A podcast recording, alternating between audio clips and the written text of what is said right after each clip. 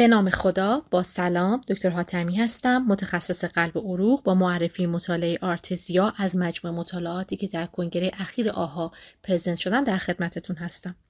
همونطور که می‌دونیم با استفاده روزافزون از دستگاه های ICD و پیس میکر و قابلیت ثبت atrial high rate episode ها توسط این دستگاه ها یه ترمی به عنوان subclinical AF یعنی AF ی که توسط device های intracardiac یا implantable Holter monitoring ها ثبت میشه و بیمار علامت داره علامتش رو حس نمی‌کنه مطرح شد. سوال اساسی این بود که آیا این اپیزودهای subclinical اهمیت بالینی دارن یا خیر؟ مطالعاتی مثل ASSERT نشون دادن که subclinical AF ریسک حوادث ترومبو آمبولی رو تا حدود دونیم برابر general population افزایش میده. اما نکته مهم اینه که این افزایش خطر stroke به اندازه clinical AF نیست. یعنی اگر خطر رخداد stroke در clinical AF رو حدود 3.5 درصد سالانه در نظر بگیریم خطر رخداد stroke در subclinical AF یه چیزی حول و حوش 1.7 درصد سالانه تخمین زده میشه. از سوی دیگه می‌دونیم که مصرف anticoagulant ها با افزایش خطر خونریزی همراهه. بنابراین از یک طرف اپیزود subclinical AF خطر stroke ی بالاتر از حد جامعه نرمال داره اما از خطر stroke ی clinical AF کمتره از طرف دیگه تجویز oral anticoagulant خطر خونریزی رو افزایش میده. و این dilemma مطرحه که آیا تجویز oral anticoagulant به عوارضش می‌ارزه یا نه. بر اساس مطالعاتی که تا الان انجام شده دو عامل به عنوان پیش بینی کننده خطر stroke در subclinical AF بیشتر مطرح شدن که بر اساس guideline AF هم تجویز oral anticoagulant بر اساس این دو تا عامل باید در نظر بگیره. یکی طول اپیزود AF subclinical ه که اگر زیر یک دقیقه باشه عملا خطر stroke ش خیلی کمه و اپیزودهای بیشتر از 6 دقیقه با خطر stroke بیشتری همراه هستن. و دیگری خود risk factor های stroke بیمار یا همون CHA2DS2-VASc score ها هستن. با همه اینها اینکه در چه کسی با چه میزانی از AF duration باید oral anticoagulant داده بشه نامعلومه سوال اصلی مطالعه ARTESIA اینه که آیا در افراد با اپیزودهای subclinical AF دادن oral anticoagulant موجب کاهش حوادث embolic میشه یا نه؟ و آیا این کاهش حوادث با افزایش خطر خونریزی همراهه و در نهایت اینه که دادن oral anticoagulant با در نظر گرفتن عوارض می‌ارزه یا نه. مطالعه به صورت یک RCT double blind در 247 center اروپایی انجام شد. افراد eligible برای ورود مطالعه کسانی بودند که حداقل یک اپیزود subclinical AF که حداقل 6 دقیقه طول کشیده باشه رو داشته باشند و این اپیزود نباید بیشتر از 24 ساعت باشه. چرا؟ چون اپیزودهای بالای 24 ساعت تقریبا دیگه به خاطر خطر بالای استروکشون تکلیفشون مشخصه و تو اکثر موارد باید اورال آنتیکواگولان رو بگیرن. و مطالعه سمت اپیزودهایی رفته که هنوز تکلیفشون خیلی مشخص نبوده. فاکتور دوم افراد الیجیبل این بود که باید چت و اسکور بیشتر مساوی سه می داشتن و ریسک استروکشون تقریبا باید بالا می بود. مواردی که باعث خروج از مطالعه می شدن مشخص بود. مواردی که فرد رو ریسک بلیدینگ فرد رو بالا می کرد. یعنی که CRCL کمتر از 25 مصرف همزمان دبت وجود اندیکاسیون قطعی جهت مصرف اورال آنتیکواگولان سابقه خونریزی ماژور تو 6 ماه گذشته. اگرم تو حین مطالعه افراد دچار اپیزودهای بالای 24 ساعت می شدن باید تحت درمان اورال آنتیکواگولان قرار می گرفتن در کل حدود 4000 بیمار تو بازه زمانی 2015 تا 2021 وارد مطالعه شدن.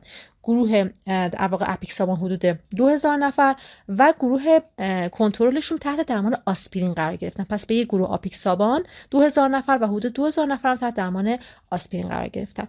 median زمان follow-up شون حول و حوش 3 3 سال بود که تقریبا follow-up طولانی مدتی داشتن. primary efficacy outcome توی این مطالعه composite stroke و systemic embolism بود و primary safety outcome شون رخ داده ماژور بلیدینگ در نظر گرفته شده بود. خب از این مقدار 4000 نفر حدود 36 درصد خانم بودن. میانگین چسب اسکورشون حدود 3 و 9 بود تو هر دو تا گروه. تو طول مطالعه حدود 24 درصد تو هر دو تا گروه. دچار اپیزودهای بالای 24 ساعت شدن که روی درمان اورال آنتیکواگولان قرار گرفتن. حدود 34 درصد تو هر دو تا گروه درمانشون رو نصف کاره رها کردن که تقریبا عدد بالایی بودش. میزان مرگ و میر تو دو تا گروه با هم برابر حدود 22 درصد تخمین زده شد. تو آنالیز نتایج مطالعات composite stroke و systemic embolism در گروه apixaban به طور significant حدود 37 درصد. از گروه آسپرین کمتر بود. و جالبتر از اون که علاوه بر این disabling stroke ها هم در گروه apixaban به نسبت آسپرین حدود 49 درصد کمتر بودش. از طرف دیگه از لحاظ در واقع عوارض خونریزی دهنده همونطور که توقعش می‌رفت گروه apixaban به طور significant ی عوارض خونریزی دهندهشون بیشتر بود. 86 بیمار در گروه apixaban و 47 بیمار در گروه آسپرین دچار خونریزی شدن. اما نکته قابل توجه این بود که این خونریزی ها ندرتا با presentation hemodynamic instability همراه بودند و در 90 درصد موارد بدون نیاز procedure های درمانی خاصی با اقدامات supportive بهبود یافتند. بنابراین نویسندگان trial ARTESIA نتیجه گرفتن که مصرف apixaban در این گروه از بیماران یعنی کسایی که atrial high rate episode های بالای 6 دقیقه و CHA2DS2-VASc score بالای 3 داشتن به طور مؤثری خطر stroke رو کم می‌کنه. و از اونجایی که stroke باعث از بین رفتن دائمی بافت مغز میشه. حوادث bleeding مشاهده شده. در این مطالعه با fatality زیادی همراه نبودن. اکثر مواقع مصرف oral anticoagulant در این گروه از بیماران منطقی به نظر می‌رسه. بد نیست که یک اشاره بکنیم مطالعه NOAH-AFNET 6 که چند ماه پیش در کنگره ESC present شد که نتایجی خلاف مطالعه ARTESIA رو نشون داد. تو مطالعه NOAH-AFNET مصرف oral anticoagulant در واقع در مقابل placebo تاثیر significant ی در کاهش stroke نداشت ولی bleeding رو زیاد کرده بود. در مقایسه این دو تا trial تفاوت هایی وجود داشت که احتمالا اینها شاید علت تفاوت در نتایج بود. جمعیت مورد مطالعهشون تقریبا یکسان بود اما گروه کنترلی که NOAH-AFNET داشتش placebo بود نه آسپرین. و خود آسپرین تا یه حدی harm رو افزایش میده چون خودش هم ریسک bleeding داره.